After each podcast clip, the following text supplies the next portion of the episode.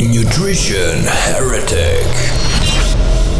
Facebook Live Q&A. This is the part where I say, hello folks, uh, welcome to another uh, Nutrition Heretic Live Facebook Q&A with Adrienne Hew.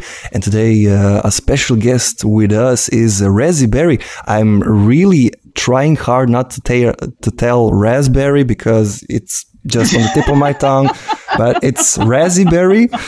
And um, since You're lucky she has a sense of humor. okay? yeah, I know that. I know that. And since uh, Adrienne decided to cut me off uh, for this episode, she wants to take hold of Razi for herself. I'm gonna be gone. Yeah, it's just the girls, right, people? So No boys allowed. no boys allowed. That's right. All right, I'm signing off, and Adrienne just run the show. Razi, we'll talk later. All right, bye bye. Thank you. All right, thanks. So, Razi, thank you so much for for being here. I know that we were going to originally do this as a a uh, podcast episode, and then I realized earlier this week, hey, the summit starts in two days, so I wanted to get you on as soon as possible. And we usually do our Facebook Live on Thursdays. This is actually the first time where we've had like three people. That's that's why the the whole confusion because usually it's just him and me bantering, and then people come in with their questions. So I'm gonna I'm gonna lead with questions and. uh Nicola, if you can let me know in Skype, if you can, if, if anybody comes in and is asking questions, if you can do me the favor of posting them here in Skype so that I can read them. I'm sharing this right now to my Facebook page. as well. Yeah. Let me get in there and do that. And it was really funny what Nicola was saying because, yes, Razi Berry is my real name. And actually, somebody I've known for many years, one of my naturopathic doctors yesterday just said, So I've wanting to ask you, is that like your like an internet name? And it's not. I'm hoping that I would have gotten much more creative than Razi Berry. I, I once knew I once knew a woman named Misty Sprinkle, and she actually married into the name Sprinkle. she went down the yellow pages. exactly. Hmm, what looks good for my branding? yeah so um yeah my mom just thought it would be fun i guess when she married into the name berry she right. thought razi would be fun so Well, it's I, a beautiful name, and yeah, very cool. Does is there an or- origin to Razi, or she just made it up? well no she she just thought like she was thinking different things like blueberry you know she was trying to find Right. and i guess nothing really sounded like it could be a first name except for razi um, I, I do know somebody named Razi. I mean, same same spelling. He pronounces it Razi, uh, but it's his nickname, and his he's he's Pakistani, and his name is Rizwan, and his nickname is Razi. Yeah, no. And it's funny because once when I was a little girl, we were in Sedona at this metaphysical bookstore, and a lady there had a card and it said Razi Berry on it. I was like, what? I was like, my name's Razi Berry. And she's like, sweetheart, my real name is Ruth Cohen. so, So tell me about how you got into the health area and why heart disease in particular. Yeah, okay. Well, I got into naturopathic medicine because in my mid 20s, I became really sick with fibromyalgia, chronic fatigue syndrome. which Really wasn't a true diagnosis back then. Conventional doctors basically told you that it was all in your head because they'd look at simple lab tests and say everything was fine, your symptoms don't match this. So it was bad, Adrienne. I was, you know, crawling across the floor to go to the bathroom. I was in so much pain. I, I had this really great career, and I ended up having to um, just like try to find my health. The doctor told me to go on disability, and I thought I want to live my life. I don't want to just sit at home and watch game shows and take a government check and take Right. pills all day. Although sometimes that sounds good. when you're really just racing around too much, it does sound appealing. true, but I had much more energy back then for that. And um, so I, you know, went on this search. And long story short, I found naturopathic medicine, and it totally changed my life. You know, we were talking offline about your health challenges and how you found someone that just changed your life. So, kind of a long story short, I was in this field that I just really didn't like. I was making good money, but I wasn't happy. And that stress caused me to have infertility issues. And so I started this journal, Naturopathic Doctor News and Review. We're in our 13th year of publication now, ndnr.com. And that was like my first child. And when I quit the job I hated to do something that I loved and felt good about, I like got pregnant magically. Yeah. So imagine that. it's like so, the person comes home with the, the child they've ado- uh, adopted from Cambodia and they're like, I'm pregnant. yeah. So that's kind of how I got into publishing about natural medicine. And then I started Natural Path for the patient side of things. But the heart disease aspect happened much earlier than that when I was mm. 14. I actually, it wasn't heart disease, it was heart failure, which I guess is a form of heart disease. But I had an eating disorder, Adrienne. I was, I had anorexia nervosa and bulimia. And um, my heart, you know, that is bad for, for all muscles, and your heart is a muscle, and it's bad for your electrolytes and your nervous system. And my body was just shutting down. Um, and I actually had this transformative experience and I healed from that. And so it was, you know, in my adulthood that I took kind of that understanding of the power of your mind and your heart and spirituality and healing. And then later, with the, you know, I had that part of it, but I didn't really understand nutrition and natural healing and natural medicine. And so it was later on, I kind of put those two together. And when I realized that, heart disease is the leading cause of death globally, and we don't talk about it as much as we do more, um, you know, other types of illnesses like cancer and stuff. You know, right. we don't talk about heart disease as as seriously as we do other things, and um, heart disease actually, Adrienne, kills more women than all forms of cancer combined. See, so. You continue. I have a story about that. so, so I'm going to ask you. Yeah, yeah. So I wanted to do the heart revolution instead of having just another summit that talks about the heart, like just, you know, what to eat and what not to eat and to lose weight. I wanted to encompass from what happened to me when I was really young. I actually had a near death experience, um, which is, I don't know if, you, if it's appropriate to talk about on your show or not. Go, go for it. Yeah, everything goes. You can drop an F bomb. We don't care. well, I had, I had a near death experience in the hospital and I really didn't tell, you know, my mom knew my main nurse knew, a couple of the nurses knew, but we really didn't talk about it. But after that point in my life, I became so kind of engrossed. Like I went like studying different religions and wanting to kind of recreate that amazing, loving feeling that I that experience that I had when I was like out of my body, first looking down on my mom and my brother in the hospital saying goodbye to me. The priest came to do last rites. Suddenly, mm. I was like whirled away into what was like it was like being inside of a dewdrop when it or a raindrop and the sun is shining and it's just like reflecting back and forth. It was like this bright bright light that just communicated this love and I was really ashamed of having an eating disorder. And I remember the doctor saying like she's doing it to herself at one point. And when I was in that feeling of love I just really wanted to stay there mm-hmm. Um, but it said to me, like, you know, all this love you're feeling now is already there. The people that are judging you, the love you're not showing to yourself, you know, all of this, it's already there. Just embrace that.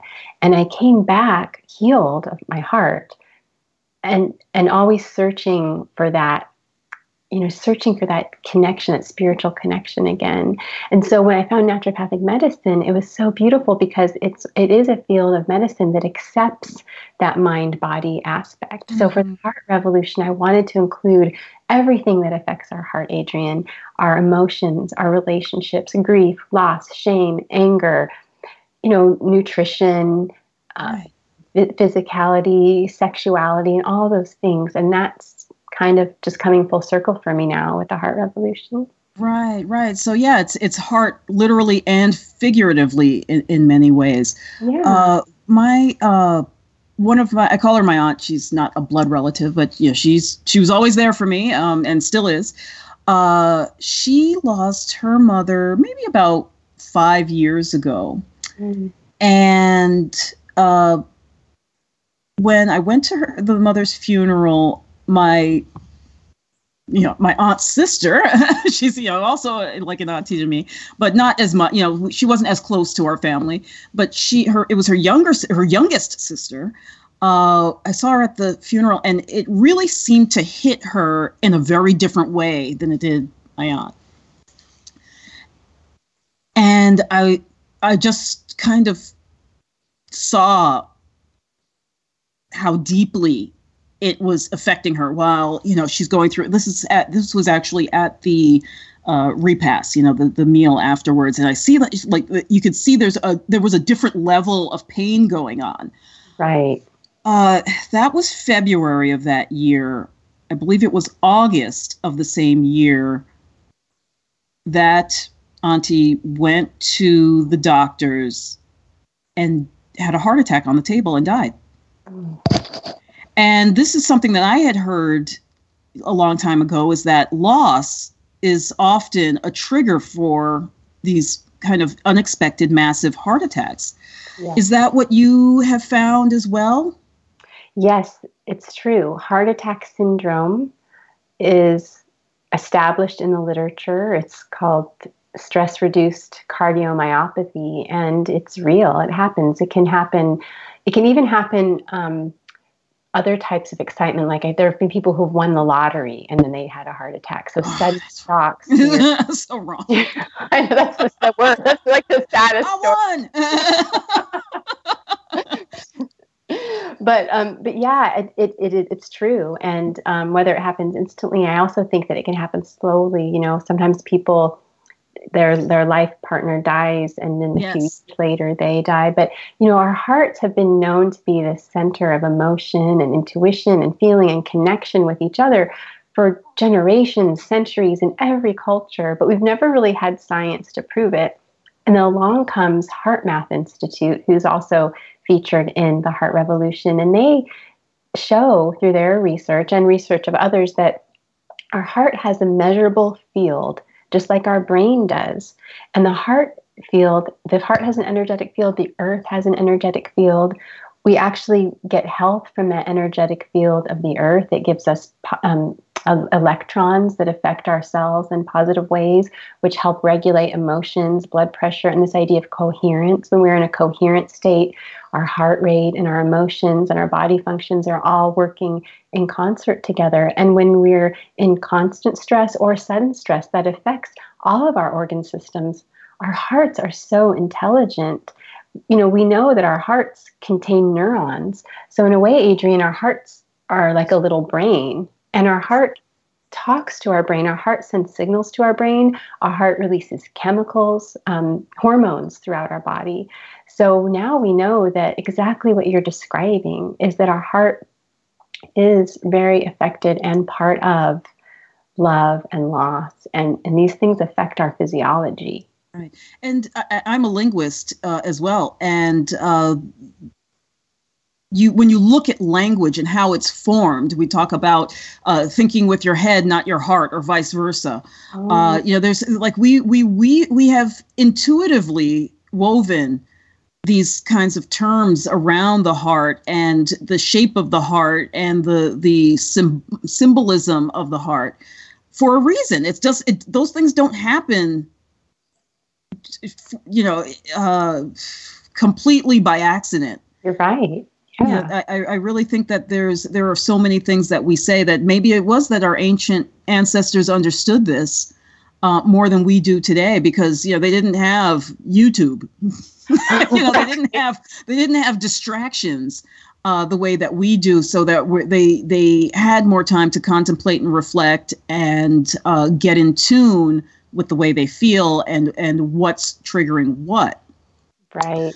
Uh, now one of the things I wanted to ask you about because you talk about women being more affected by this, uh, and w- what I'm wondering about because this is this when you t- when you name a statistic like that, when you talk about a point to a, a statistic like that, and forget the year. I want to say it was like 1956, 1957 apparently was the last time that someone could die of natural causes. Wow. Right? That is uh, so and basically what that means is that the doctor is forced to put the the the last thing that happened before you were declared dead as, as the cause of death. They had to name a cause of death. So, looking at someone like my mother who suffered from uh, bladder cancer, um, doctors did Zippo to help her.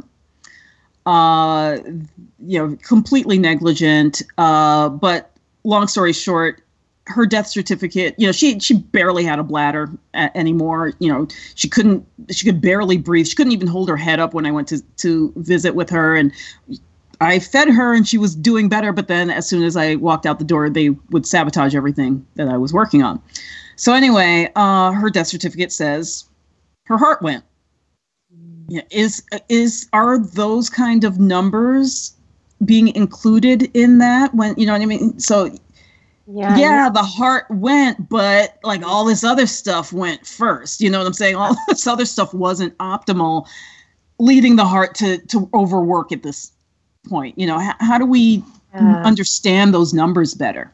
Yeah, and that is like a million dollar question because it's also, you know, are we counting the toxic prescription drugs they've been taking many years before as well? You know, so. It's a really good question, and I don't know that there's an answer to that. Um, I think that that is a question that we just don't know. But we do know that our hearts are very fragile, but yet they're strong at the same time. And we also know that the way we used to look at heart disease um, is is really archaic compared to some of the new research that's coming out. Like we always thought of the heart as a pump, and we yes. still think of it that way as a heart that pumps blood it was Rudolf Steiner who was kind of the founder of like Waldorf education yes. and anthroposophy. Anthroposophical, anthroposophical medicine. Say that wrong. Yes. so he was one of the first people, at least published, to say that you know it's impossible for the heart to be a pump, a muscle this small without very many pounds of pressure to pump blood through. You know, it's literally miles and miles of blood vessels and capillaries and arteries and veins. And then when you think about how small a capillary is, and then your blood is viscous, it's not like water, you know, it's right. thick. So now what research is showing is that the heart is really almost more like a dam that creates a vortex and mm. regulates the blood flow, but it doesn't pump the blood through your body. And right. what that does is really kind of destroy this thought that like the heart is just this machine that gets clogged if you eat butter, you know. because apparently butter doesn't change chemical composition once you eat it. yeah. So so now we're forced to look at it in a different way. And when you think about what our blood is, I mean it contains like everything that we eat and drink and breathe in and slather on our body and um, it just it really changes the heart and shows that the heart being regulatory is really much more valuable and much more the center of everything. And and when you talk about women, I think another thing that a question I think that you were asking is that why women? Mm-hmm. And we know that the heart releases oxytocin, which is known as the love hormone, right? Well, I think, and the research really isn't out there, probably because there's not a whole, there's not a drug really being sold yet to really need, you know, to really push. Interesting. We don't have a drug, doesn't exist. Move on to the next. exactly. But I think, uh, you know, oxytocin is important for bonding and mm-hmm. even cognition and memory and, and survival. And women, I think, I think, I think oxytocin is um, more important, for lack of a better word, for women. And we know the heart, they think now, maybe gives off more oxytocin than the brain does. Mm. Women, I think, need the reason I think women need oxytocin more is because we can get it in so many different ways. Right now, yes. you and I talking, we are releasing oxytocin. That's why that whole like tend and befriend bonding thing, women seem yeah. to talk to each other more. You know, we can get it through holding our child, nursing a child, you know, embracing someone and through an orgasm. Where a man, according to the research, can really get it through a full body hug or an orgasm. So I think that if you just look at it in a primitive way, I feel like that you know the whole nesting thing that women do. I think that oxytocin is really more important or more useful, more part of a woman's physiology and psychology and biology. And I think when these things affect our heart, it affects the oxytocin and many other hormones. Um, dopamine, norepinephrine. You know, our, our hearts give off ANF, which is a hormone that I don't also I also don't pronounce it very well, but it it it it you know helps regulate things like blood pressure. We'll think about you know vasopressin when you hug someone vasopressin re- relaxes all your blood vessels. When you're near someone that you care about, you you feel relaxed. Somebody that you've had trauma with or that you don't quite trust, you know, it causes more of a stress response, which affects these hormones, which affects your oxytocin in your heart. And I think that that is one of one of the reasons why women are more susceptible. Right. Okay. Yeah. That that that totally makes sense. Uh, what you're reminding me about, uh, and I'm backing up a little bit here uh, because you're talking about the research, how uh, in the West and maybe more specifically in the U.S., we have been resistant to some of these other ideas of how heart disease occurs. Right. Uh, it's bringing me to. It hasn't been released yet, but I just uh, a few months ago just uh, interviewed a gentleman by the name of Ken Moorhead. He's a doctor of Chinese medicine, and he was talking about the fact that here in the U.S., you know, he wants to. He's been doing some some work with breast disorders and acupuncture, and he's finding that uh, y- you know Cuba is like a great place to do research because they are very inclusive, as is Europe, you know, very inclusive of other modalities like Chinese medicine for for healing this. But in the in the States, we've gotten so locked into and, and sometimes I find myself shying away from studies because mm-hmm. because sometimes in the US, first of all, the studies are crappy design a lot of times. You know, you can't change like you can't change, you know, five or six different parameters and and then point to one of those as the problem right uh, or the determining factor uh, that's that's one thing but also we get so hung up in the studies that even a lot of doctors are overlooking their actual patient experience mm. So it's like they're trying. So you know, I can see what you're talking about because I can see where the you know some sometimes we get stuck in trying to make the the triangle peg fit in the square hole yeah. because because it's you know the study said it has to work this way. And that's why you got told when you had fibromyalgia you got told that you were nuts. And when i had my face cracked and bleeding and asthma and all this other stuff i was told it was a reason to go to the psychiatrist. Yeah. Uh, yeah. And you know that's why in the work i do with natural path and naturopathic doctor news and review is i you know the case studies that we provide through naturopathic doctors include the empirical evidence include what the doctor experiences with with the patient what the patient's experiences. We've kind of thrown that out of medicine now. I mean you can mm-hmm. have a patient who does get better from you know, zinc and vitamin C for something. Right. But if the research doesn't show that, or if it didn't happen to this many rats during this many, per- you know, this time period in a lab, then it just can't be true. And then like you're, you know, can't you can't say that, or you're going to get in trouble. Right. and, you know, empirical evidence is what is what our our grandmothers and their grandmothers and their grandmothers. I mean, that's how we learned about plant medicine and herbs and what foods. I mean, look at all the research we've done on turmeric. We know that it is just kick, right? You right. said I could swear on your show. Oh so yeah, bring on the. but you know, but does all the science prove it doesn't change that cultures that grew it have known for centuries that it works, right?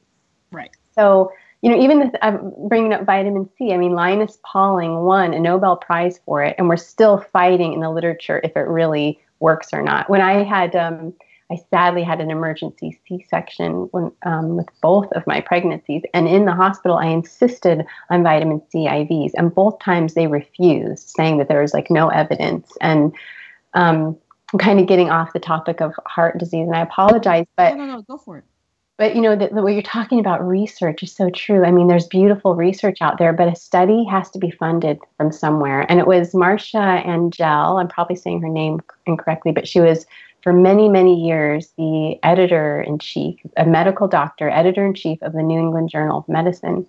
One of her most famous quotes is that she sadly and reluctantly came to the conclusion that much of studied literature, scientific research, cannot be trusted. Mm. It takes some, you know, it takes guts to say that. And she must, you know, she said she came to it reluctantly. This was her life's work. Can you imagine? Right. Exactly. Well, uh, a few weeks ago, I heard a, a quote. Uh, I'm trying to remember how it goes exactly, but uh, it was Max Planck said it, and he basically said that science advances one funeral at a time. So, in other words, until you know doctors or whatever scientists are going to hold fast to their their concepts, their theories, which they're you know, of course they're going to retrofit everything to fit into that theory, bef- and and um, you know what, like we said before, if it if if it wasn't in my study, it didn't exist. Mm-hmm. And yeah, you know we have to wait for these guys to kick it before before anyone is allowed to move beyond that accepted theory. Well, take a look at statin drugs. Supposed to be the biggest breakthrough in cardiovascular disease. Even there's a doc, prominent physician, his last name was actually Reckless, I forget his first name, Dr. Reckless, that said that statins are so important that they should be in the water supply. Well, here we are, and heart disease is still the leading cause of death in men and women. So, you know, we're do we're doing it wrong. That's right. why these platforms like your nutrition podcast and websites and your books, which are super fun, are so important, you know, to help people find like that, like you and I, who were sick and weren't getting the help that we needed, or in the memory of people like your mother, that we're able to help people find alternatives and and the truth and that is what the heart revolution is all about 63 experts on every as you know these aren't all natural physicians these are researchers right. scientists medical doctors life coaches, relationship experts, psychologists, you know, traditional healers There's even a Huna traditional Hawaiian healer, since you're in Hawaii, that talks about you know the healing of the heart from the the Huna perspective, and that's why I think it's important for everyone to get all the information that's available and make the best decision they can. You know, if somebody wants to choose a conventional route, that's their life and their body and their right to do so. But what is so unfair is if someone doesn't know that there are options out there. We all deserve to know the options. Well, there's that knee jerk reaction, right? You know, the person um, has, whether it's, you know, finds out that they have heart disease. Uh, as a matter of fact, I, I have a friend who I guess lost his dad to heart disease and maybe an uncle or a grandfather to it as well. And he's kind of getting to the age where they died. And so suddenly he's doing a 180 but you know his solution is well i've got to drop a bunch of weight. Okay that's fair. Uh, but he's he's basically you know down to like celery and apples as as his food source. And i'm like honey you gotta you know nourish that that right. that muscle. Uh, and it's i understand the fear or whatever. First of all why'd you wait? Yeah, until you were you know three years shy of of your expiration date apparently. Uh, mm-hmm. and um, and then on top of it you know uh, are you doing more damage than good by just suddenly starving yourself? Mm-hmm. yeah you know you bring up something i love to talk about adrienne and i'd love to hear how you feel about this because right now it is so trendy to talk about detoxification. And it's super important because we yeah. live in a very toxic world, but we don't talk enough about nourishing our bodies, which is really important in, in naturopathic medicine. Absolutely. And that's, I, I people who, who actually listen to the podcast, they'll, they'll tell, they, they know that I, I reiterate this stuff day in, day out.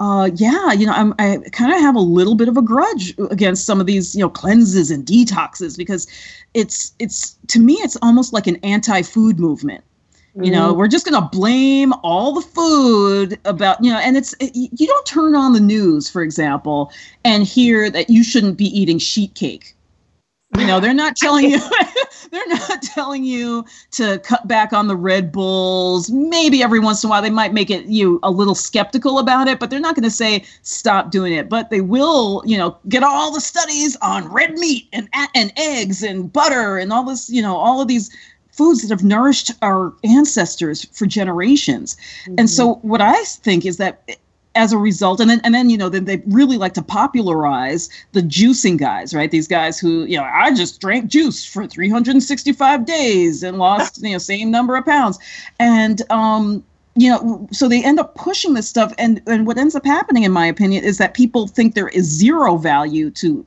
let's say animal foods mm-hmm. and that all the value is on these these cleansing foods but we need a balance of all of it Right. You know, and we need to understand, and you don't need to get all in one meal or even necessarily all in one day. But I, I am very much a proponent of following the cycles of nature. You know, right now it's cold in Waimea. I need maybe, you know, the oranges are coming in really good. I just picked two limes out of my backyard. You know, I have an avocado. We, you know, got fish yesterday from the from the fish shack and all those other things. But you know, we can we um try to make sure that there's a balance, but that also we're intuiting what the body wants, right? Yes. And so, when you said earlier that we're so disconnected, I think that's why everybody doesn't know what to eat, you know, or they mm-hmm. listen to each person tells them, you just eat this and don't eat that. When really, if we stop being so disconnected from our own body and from the world around us, I think you're so right, Adrienne. We we can sense like, you know, I was vegan for seven years and in the beginning I felt really good and then I didn't at all. And it wasn't until I started, you know, introducing more traditional foods back into my diet. Like I always thought that milk was terrible. I never liked milk. Then I discovered raw milk. There Exactly. people right near watching that are going, boo, milk. But for me, my body type, you know, um, maybe my ancestry, like I feel fantastic when I drink raw milk. And I think that there's this principle in naturopathic medicine that's called um, treat the whole person, which means the whole individual person. Yeah. And I think that, you know, where where we come from and where we grew up and just our body's different needs and even throughout our life, right? Maybe you have different needs going through puberty, yeah, exactly. through menopause. So I think it's bad idea to say that any one nutritional um, paradigm or protocol is the is the way to go. And I don't want anyone to think I'm against detoxing. I just talked to someone right. earlier today about detoxing. It's super important, but you have to also nourish. Right, exactly. This because and one of uh, one of the things I also believe is that when we detox, over detox, and your body needs nourishment. So I always like to point to uh, something like you say, I don't know, calcium let's you know that's an easy one that we can all agree that we need some kind of calcium right? But you look at the periodic table right? It's got ca plus plus. Well whatever else has a plus plus could be toxic and that might be floating in the environment. And you're not putting it in your body or you're not putting it in a way that your body can absorb it. Guess what? You're going to suck it up from whatever whatever else is going to fit into those those keys uh, right. or into those those locks. Uh, so you know when um, so i have seen a lot of people who you know slant their diet totally in one direction whether it's vegan or paleo basically the extremes. And um, you know they they end up having some kind of weird mercury poisoning or lead toxicity or you know, some type of heavy metal or something sitting in their bromine uh, because they have gone they've gone past the brink. So you know i, I think that uh, again, just those cycles are so important. We've got to understand that, yeah, this, you know, vegan works for you now, but if 18 months down the road you're feeling kind of crappy, it might be time for to, you know, throw some eggs in there. Right. It and might be time to you know put cooked vegetables not just raw or whatever you know like there's and then the same thing on on the you know the paleo side which for all intents and purposes i i understand better as but I don't necessarily think it's an end. I think it's it's a destination along the way. Mm-hmm. And just like what you said earlier about picking the oranges and the limes, you know, nature is so wise that those started blossoming, you know, the previous spring. They soak up all this sunlight and energy in, in the summertime and then it's ready for us when we need that extra sunshine. And the cows grazing on the grass in the springtime and we make the butter we add the cream to our tea. You know not of course not a factory animal but a, an animal out there in nature grazing on the grass breathing in the fresh air drinking clean water you know is processing all that amazing plant energy and giving it to us in in new ways. And um, there's just so much wisdom in that you know i like your idea of just eating you know attuning to nature because i'm a big believer in that as well yeah, that's well. That's awesome to hear because because uh, I could actually sit down to a meal with you in that case. We so, sometime. I would love well, that. when you get down to Hawaii, okay. you've got a standing invitation. How's that? Um, I only have a pull-out couch though, so I have to put you up in a hotel. Um. In any case, uh, so tell me, you said that you were vegan for seven years. Was that before or after you had your incident, your yes. your out of body it was actually before. It was um, well, it was beef. I'm sorry, vegan started before, and then came vegetarian, and then I really saw the light and started eating more foods. But yeah, the veganism for me was kind of, and I'm not. I'm afraid to say this, but for me, it was kind of this doorway into my eating disorder, probably because I was just so nutrient depleted. Right. Um, that happens to a lot of people um, and and you know especially doing this podcast i've learned more and more people say that's how they're eating dis- you know, those who had eating disorders that it usually came through some permutation of the vegetarian vegan well i was too young really i mean there might be somebody who's you know not a teenager that maybe they've been eating terribly like sheet cake like you said all their lives so going you know eating more mostly plant-based foods for a while that's a way to cleanse their body. Exactly. Um, but you know, when your body's developing and growing, I mean, your brain is, you know, your prefrontal cortex isn't even fully developed till you're 25 or 26, and your ovaries and just your whole body. So it was really not the right time for me to be eliminating so many nourishing foods.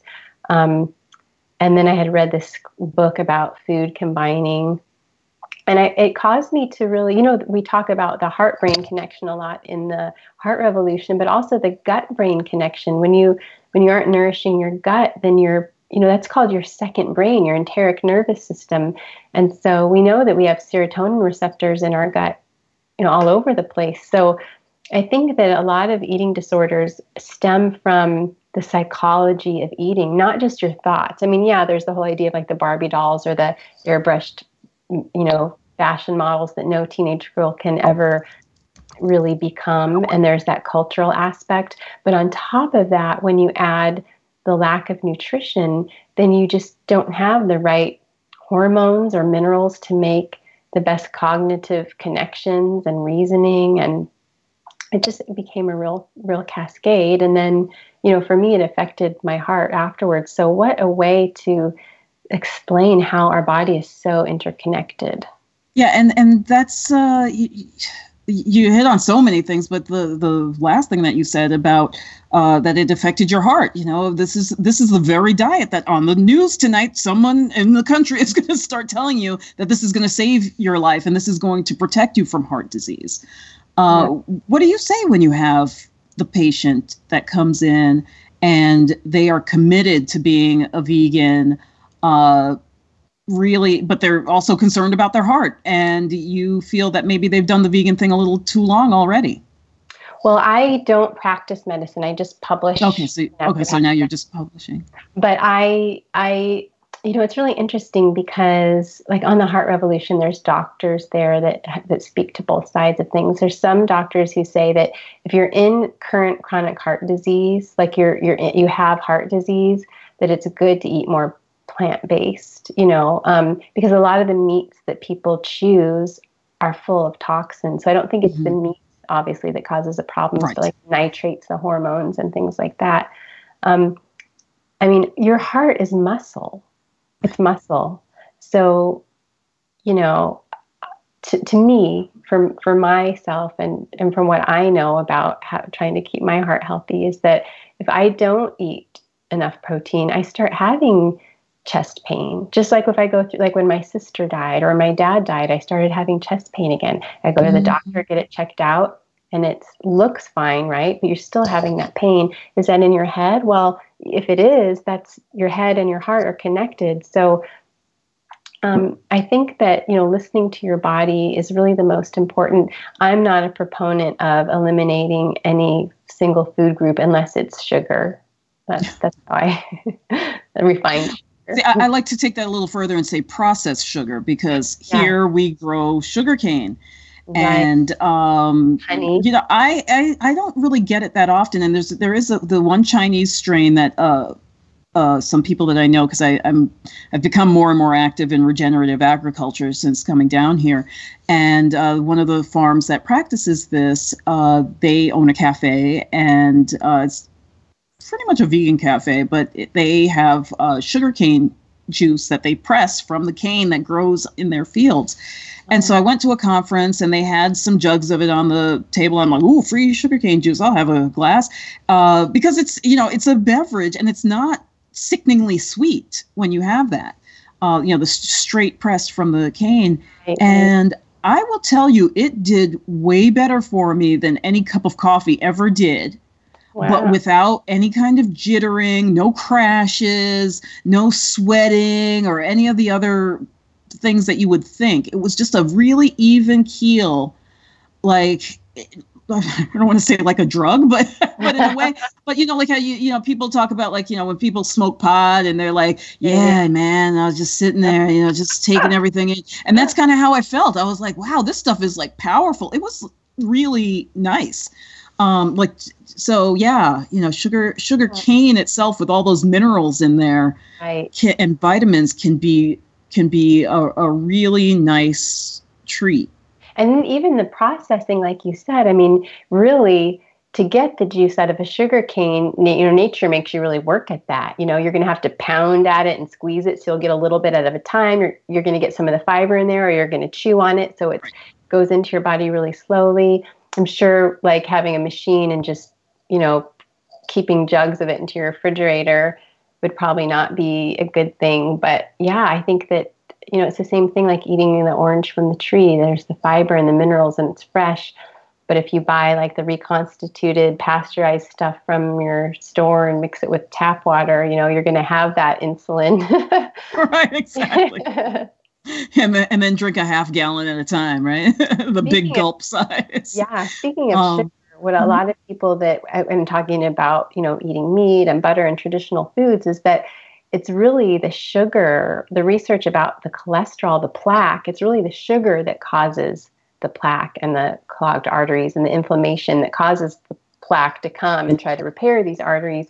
And so it's um, it's the sugar, the refined, as you said, the refined sugar is what is the enemy to your heart, as is to cancer. Right, right, yeah, and uh, that's a, another point that we try to uh, explained to people repeatedly here, which is that uh, blaming the cholesterol is like blaming the fireman for starting the fire, right? Right. Uh, you know, it's you're you you weaken your arteries with all of this artificial, not just the sugar, the nitrates, the you know, you just sulfates and sulfites and and all this stuff that's coming at you, and you know, a lot of people aren't taking seriously the GMOs, like all of this stuff is wreaking havoc. Uh, and we also have to think that you know, if it was cholesterol, there's just as much cholesterol in the in the the veins and capillaries. You don't hear about that uh, the, that damage happening over there, though. Uh, right. You know, that clogging is always happening in the veins, which is where these sugars are basically just tearing holes and weakening your your veins. The cholesterol is trying to basically uh, create like a gauze patch, uh, like a band aid in there. Well, nowhere, to save your life. Nowhere in nature do we have sugar in that in those copious amounts. I mean, even if you think of honey, which is full of enzymes, mm-hmm. vitamins, you know, even that, you know, you'd find a hive and you have to work for it and grab as much as you can before the bees chase after you. So, you know, even just having big jars of honey to eat at a time, if, if we really see the way food is presented in nature, I mean, even let's think of meat, like let's say, say a chicken, you know, you, the chicken has like the breast and the wings and the thigh. You know, it's like the people just go to the store and they just buy the chicken breast and they don't they don't eat it the way nature provides it. Right. Nature doesn't provide these just large, just only chicken breasts You've got the dark meat and you know you've got the organ meats and things like that. So it's just the same thing. They get the same cuts of meat, the same kind of meat they eat day in and day out, and their bodies aren't getting any variety. Nature mm-hmm. knows best with the variety in the in the foods. You know. Yeah. Yeah, that was when I was uh, more actively dealing with clients. That was one of the things that would drive me crazy because they would, you know, I'd look at their food journal and it'd be like, oh, I had cup of soup like every day this week, and then I'll be like, okay, so start here, get a chicken, put it stop. Well, can I have anything other than chicken? I get really bored easily, and I'm like, you ate cup of soup for every meal for the last week. Are you kidding me?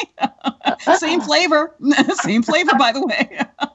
Wow. So yeah. you know, it's it's but that's you know that's the the human animal, is it? Isn't Yeah. it? and all Uh, the flavorings that are added are so addictive. So that's probably why Oh. they eat it every day. You know. Well, there's that too. Yeah, and and you know we've had some uh, we've had a few of my like success stories uh, come on on the line, and and the number one thing is like, wow, I don't have to starve myself or eat something really nasty to feel good. And everybody is shocked because we've been we've all been fed this message that it's got to be gross, it's got to be dry, you can't have any fat on it, no salt, it's you know just bland, bland, bland, and people have forgotten what food tastes like. So Yeah. once that happens, it's not that hard to convince them to eat some of this stuff. Like I went, I remember, you know, because I'm always trying new things, and I I'm not a vegan, and sometimes I'm sadly sound like I'm making fun of vegans, but it's it's not coming from that place. Well, you know what it is? It's not so much coming from the ha ha you're a vegan. It's more of the you're a self-righteous vegan who doesn't allow other people to you know to to follow what works for them. Uh, that that's the stuff that that gets to me as well as some of the vegan restaurants that I've eaten at where the food was just atrocious. And Well, as. Leah Keith said, I'm not going to force myself to eat anything that tastes this horrible. Well, you know, the, the the veganism that I saw in college was just heavily soy Mhm. and carb and sugar. Um, so that's why I do like, you know, this idea of people adding more plants because that's, Right. you know, the amounts of plants in nature are very abundant. So I think that tells us we need to include a lot of them on our plate.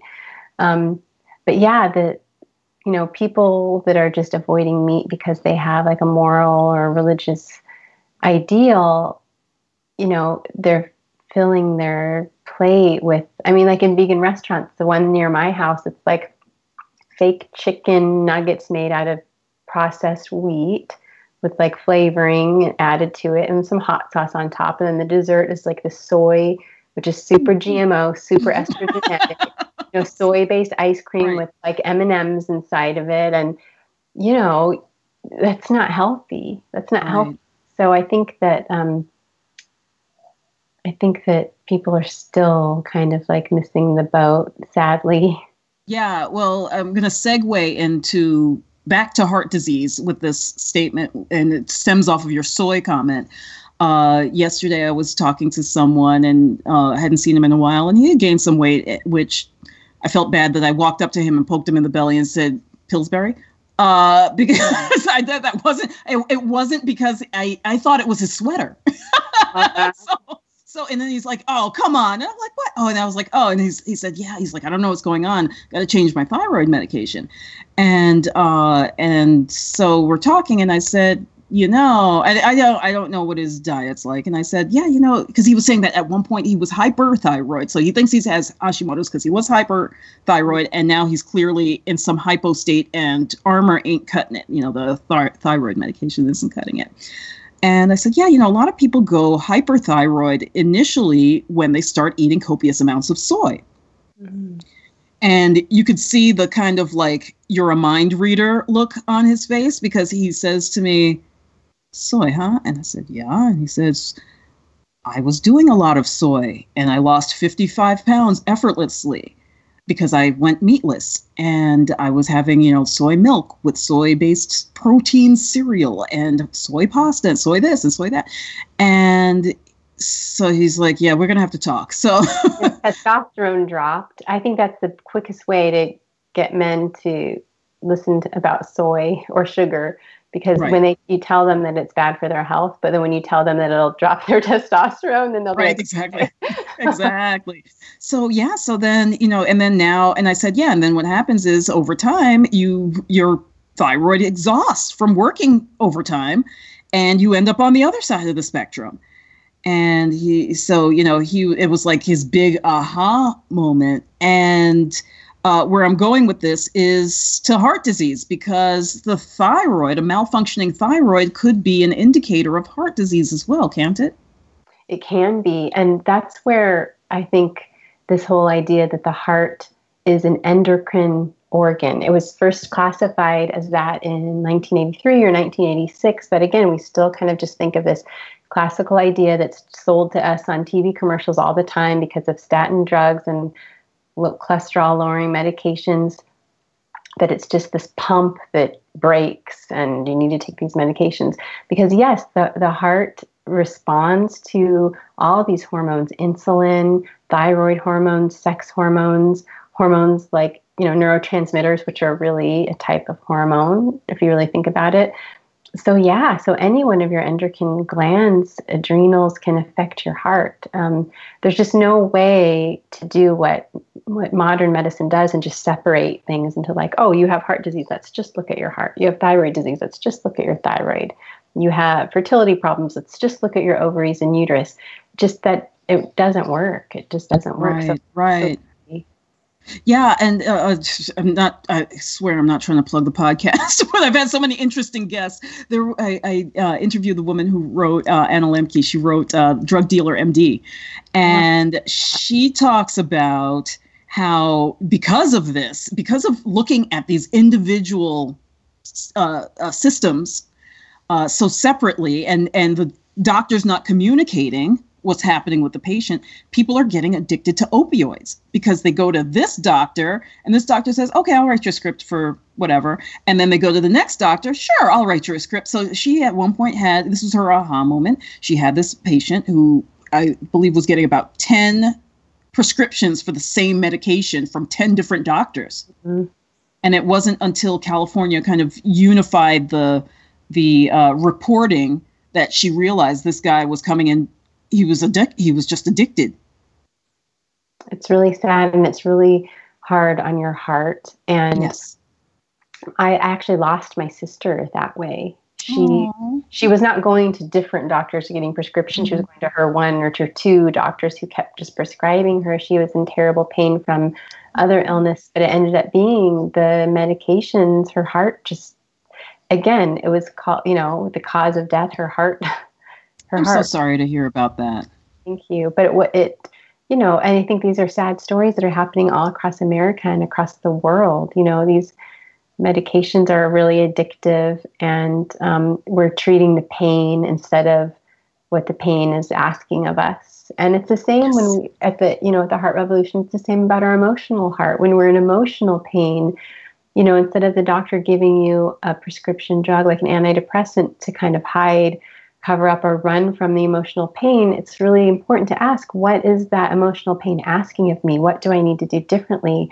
What do I need to change? Maybe it's just that I'm grieving right now and I need to be gentle with myself and be more nourishing, or maybe I need to change the situation I'm in. But I think in every aspect of pain or any negative emotion, and we talk a lot about those at the Heart Revolution, is that you have to ask that question like, what is this negative emotion want from me? What is it trying to signal? One of the experts Mhm. that we have is Dr. Steven Stosny, who I first found out about him on the Oprah Winfrey show. oh, okay He- And he's an expert on um, resentment and anger Ooh. and it's really amazing. Um, some of the way he talks about anger is that it stems from shame. Shame is asking us to live in in accordance to our core values, to be the best partner that we can be, to be the best best parent we can be, to be the best to ourselves that we can be. And sometimes when we don't, we feel shame. That shame we want to blame because it hurts so bad. So we want to blame Right. causes anger, and um, that destroys not only relationships but your health as well. Yeah, yeah. I actually just had a big uh, uh, discussion about this with three people last night in a restaurant, and yeah, we were just talking about the you know people who are lashing out. And I mean, we're seeing an, an increase in this, aren't we? You know, where people are just real, everybody's just so angry. And, you know, this one made the wrong decision. And that one is the reason why my problem in my backyard, there, are, you know, 3,000 yeah, it's just it's it's nuts what's what's happening now. So yeah, um, it, will you know from a heart perspective, it, it will be interesting to see how this goes forward. Mm-hmm. Yeah, uh, and, and people say that oh, expressing anger is good, but ex- but you got to let go of it. Letting go of anger is good. right? Expressing your feelings is good, but but being angry, yes, causes more anger as an identity, right? Yeah, and it's addictive as well. And Dr. Stosny goes into some of that because it's like this temporary analgesic, right? Because when you're angry and you're you can do something quickly, like lift the car up or run from the bear, you know, kind of like that. Those emotions right. that kind of temporarily take us out of our our thinking brain, and we just are able to act. But that can be really addictive too. So right. these all affect our heart and, and you know everything we do. And likewise our heart gives so much, you know, when we are talking about nature, the again the electromagnetic field that we get from the earth, it sounds so woo-woo, but it's really real and measurable and it helps our own cells and our mitochondria.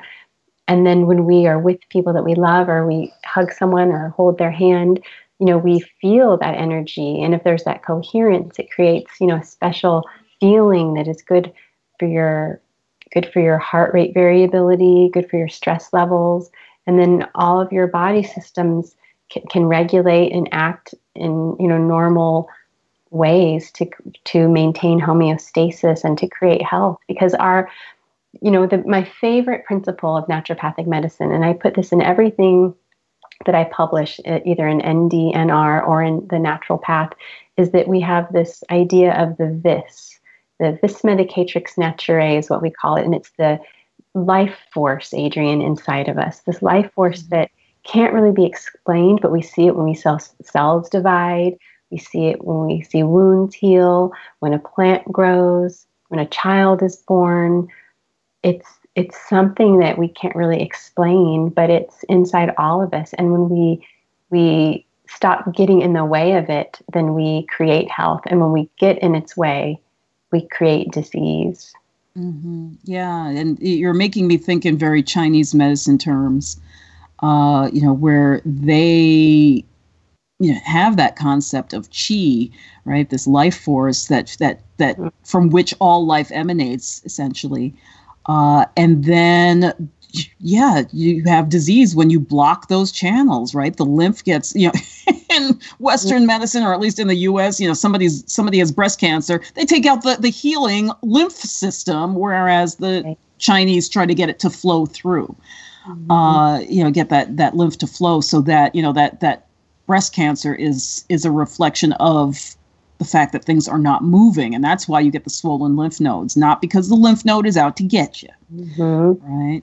That's so uh, You're so right. In Oriental medicine, when they look at fertility, they look at your kidneys, and your kidneys, you know, regulates blood flow and um, you know the chemistry fluids, yeah. of our blood, the fluids, yeah, and and, and there's minerals. So it's really fascinating. I love I love that paradigm of healing. Yeah, it is. It's um, and and this is what Ken Moorhead was saying is that they're so inclusive of other modalities. Like they didn't just drop Chinese medicine because we discovered surgery. You know, like right. yeah, just because we can repair stuff, you know, like reattach a toe doesn't mean that that Chinese medicine doesn't apply. Uh, yeah. But in this country, we tend to think like we're the only game in town. It's everything else is quackery. Right. Like if we didn't invent it, it's you're Mm-hmm. You're ta- you're playing Russian roulette with your life. Right. At the Heart Revolution, we have uh, Ming Tong Gu, who is an esteemed qigong master, and he talks a lot about this, what you're saying in this traditional Chinese view of the heart and and the energy flow and how you can create that better flow. It's really mm-hmm. beautiful. Yeah, it really is. I mean, take take time out and do some uh, qigong. Uh, so I wanted to find out because um, I should let you go soon. Uh, but I wanted to find out what are some, maybe three, if you can do it, uh, surprising connections to heart disease, or perhaps it's a I don't want I can't say cure, but uh, things that people can explore as potential help for existing heart disease, you know, going beyond the celery and an apple for, for every meal? Well, for me, the most surprising that I learned not just during the heart revolution, but prior to starting the heart revolution was, you know, the understanding um, that heart disease is very much part of your, you know, the nervous system, and again, not just like this this pumping action, and um, that you know, when you have like lactic acid buildup in a muscle, it's mm-hmm. pain, right? You get a cramp, but right. you can massage it out or you can slow down from running and start walking, and there's different things you can do. Well, your heart is a muscle that pumps all the time, but you can't just stop it. You can't say, hold on a second, I'm going to take a break, massage, give my heart a massage, you know. So but th- there's this theory of heart attack that it's from this lactic acid buildup that caused mm. caused from you know stress and you know I, it would be a whole other podcast to go into it and i'm not the expert in it but um, dr thomas cowan is oh, yeah. kind of a pioneer in that area and so that was really fascinating to learn more about that and the cause of angina because oftentimes people have angina and then they go in for a procedure you know, especially if they have Medicare, Medicare is going to pay for it. And then they still have the angina afterwards. So that was really surprising um, to me and so fascinating. And, you know, Dr. Charlie Crockley, who is a naturopathic physician who we call an elder in the profession, he's 70 years old and the guy looks like he's 50 and he's just a picture of health. And he really goes into how he works with patients with his idea of radical self healing. And he plays with these kind of tough love but amazing ideas that, like, all healing comes from you. And so you things like he talks about how honesty is medicine, like being honest with mm. others, being honest with yourself. And I think, you know, that's not always the easiest thing to do, to be honest with yourself, right?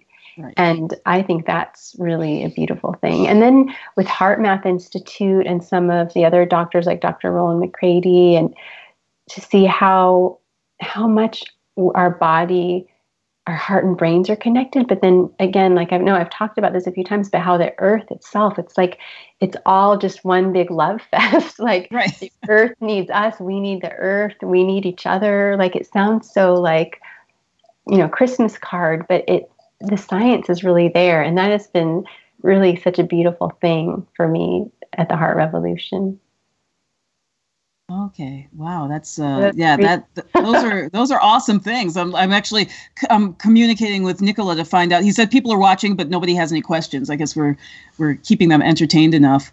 Uh what about dental health? Yeah, oh, yeah. There's, there's been some connection between like in fact dental infections, yeah? Yes, absolutely. I mean, um, I, one of the favorite articles I ever published was by Dr. Sussanna Czeranko, who wrote this article that like the teeth are the guardians of health. And German biological medicine has taken this really seriously into understanding that when you look at our meridians, even in a different way, you know, their Chinese medicine looks at them a little bit differently, but these meridians are connected to different organ systems, and we know that's true. That um, the teeth when are meridians that are very connected to the heart area. And when you do a root canal you're basically leaving like a dead tooth in your body. So all this bacteria builds up. And jonathan landsman who was the host of the Oral Health Summit talks at the heart revolution about that and shares a lot of the research. And the numbers he cites are amazing that like 90% of heart attacks have been linked to i'm not saying heart disease but heart attacks. Yeah yeah yeah linked to um, root canals. Mm. So I, I like I I heard about this like a long time yeah. ago. Cancer clinics in Europe that if you go there, the first thing they do is take a look at your teeth. Um, if you have a root canal, they pull the tooth. I once had a dentist told me I needed a tooth pulled. Thank God it was in the back, but I I decided not to do the root canal and I had them pull the tooth instead because that low level of infection is just not good for your immune system. You know, your blood is being is flowing through your heart. So every low level infection is doing that and affects every cell in your body. So oral health is really grossly mis um, misevaluated and misunderstood.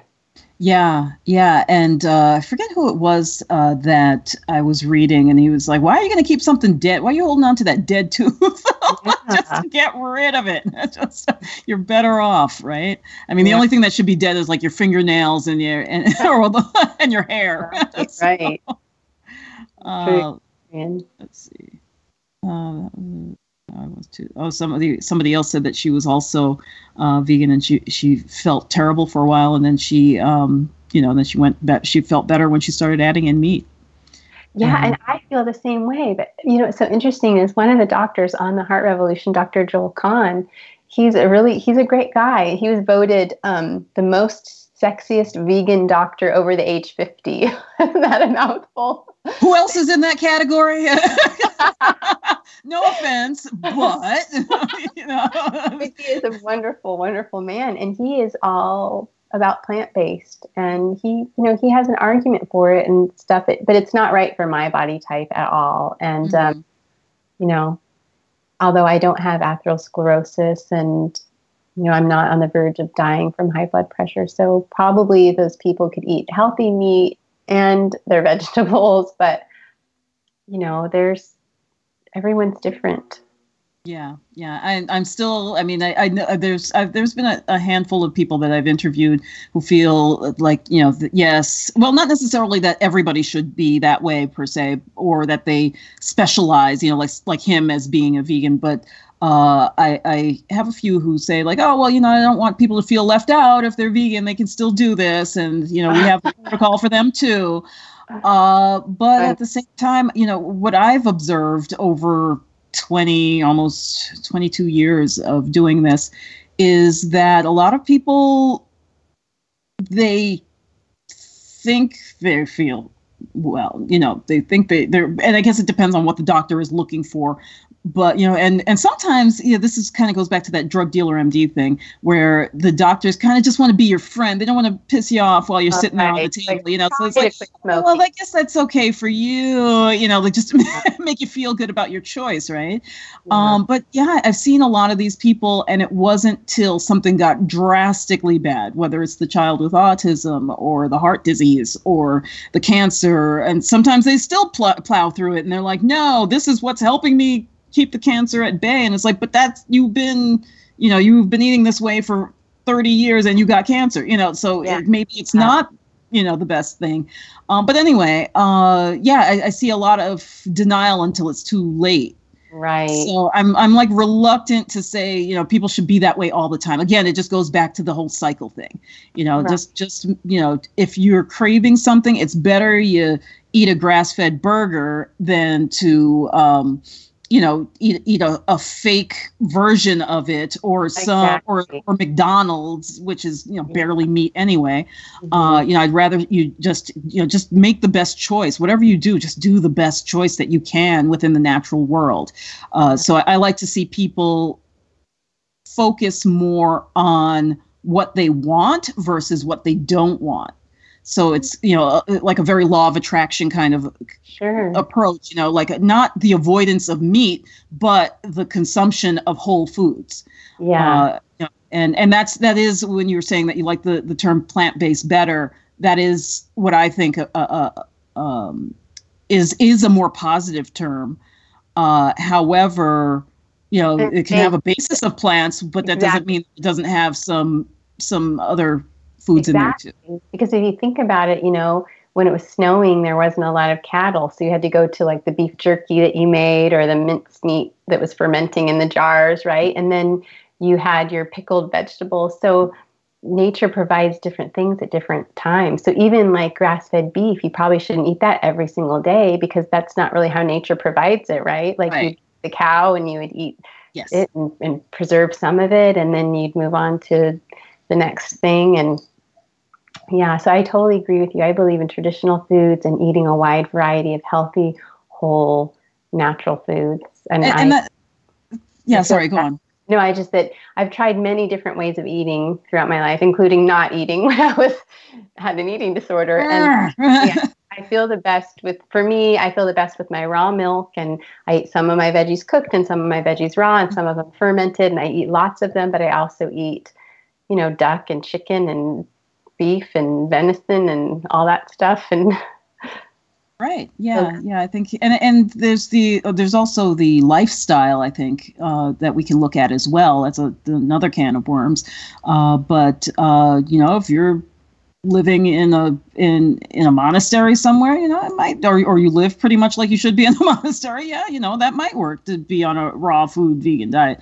But for a lot of us who are kind of dealing with the stresses of daily life, we need replenishment you yeah. know we're running back and forth and it's you know soccer game and this and that.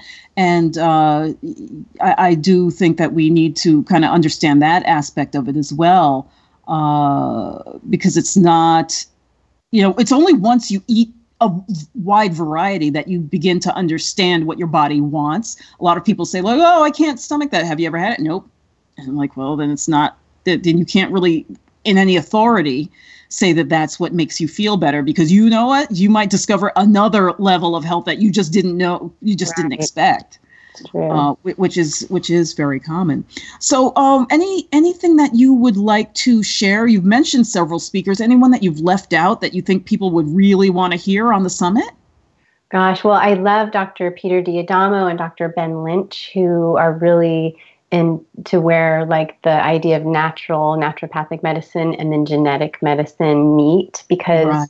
you can't just look at just the genes because our environment and nature affects genes and affects which genes are are influenced and um, turned on for so so to speak. So those are two really fascinating interviews about genomics and genetic mm-hmm. medicine um, that are really fascinating. Um, and Dr. Donnie Wilson talks about stress, and you know, because we can't really eliminate stress, so we have to learn how to deal with stress. And then Dr. Joseph Pearce, um, mm-hmm.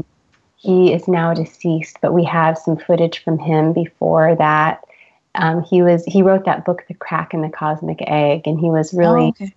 a man before his time with regard to like consciousness and health.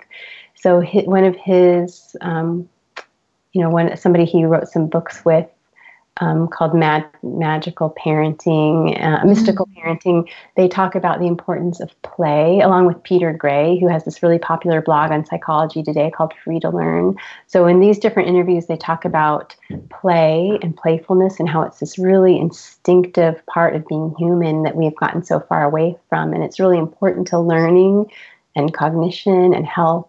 And for our children, our children don't play anymore. And Dr. Peter Gray feels that one of the reasons why generations are becoming less resilient.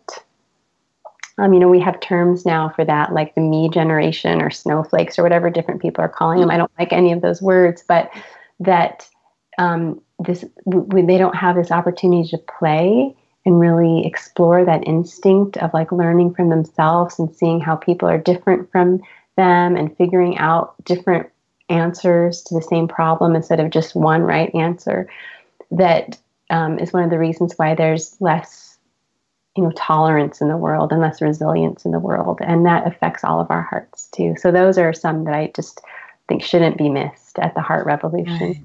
Right, that's that's fascinating. That was actually another discussion we had last night uh, because uh, someone had introduced me to someone, uh, another person whose wife was expecting their first child, and everybody's like, "Oh yeah, kids, ah, yeah. doing that thing."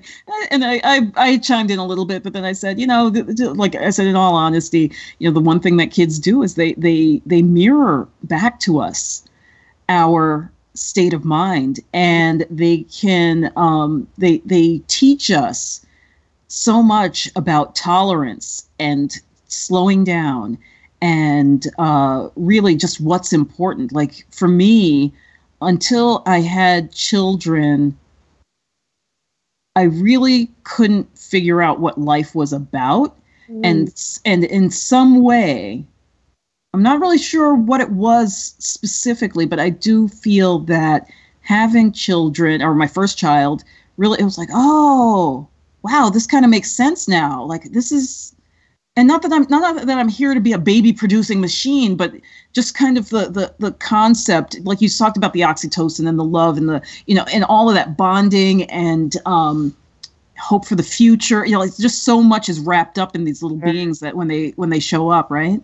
Right, absolutely, and it's a chance to kind of put into practice everything that we've learned, and it's really you're absolutely right. It's it was life changing for me for sure. Right, and then you brought up the play, which I don't do enough of. So a lot of us play. don't. Yeah, we don't. We don't play enough. We don't laugh enough. Doctor, I have nerdy play. You know, I watch yeah. documentaries about Justinian and Theodora. Uh, so, um, all right. Well, thank you so much for being so generous with your time and your knowledge. Uh, okay, so everybody, they can check you out at ndnr.org. Dot com. Oh, dot com. Okay. That's our the journal. It's the print version. We have a print version, but that's the online version of the journal for for physicians, really. But there's a lot to be learned there about naturopathic medicine.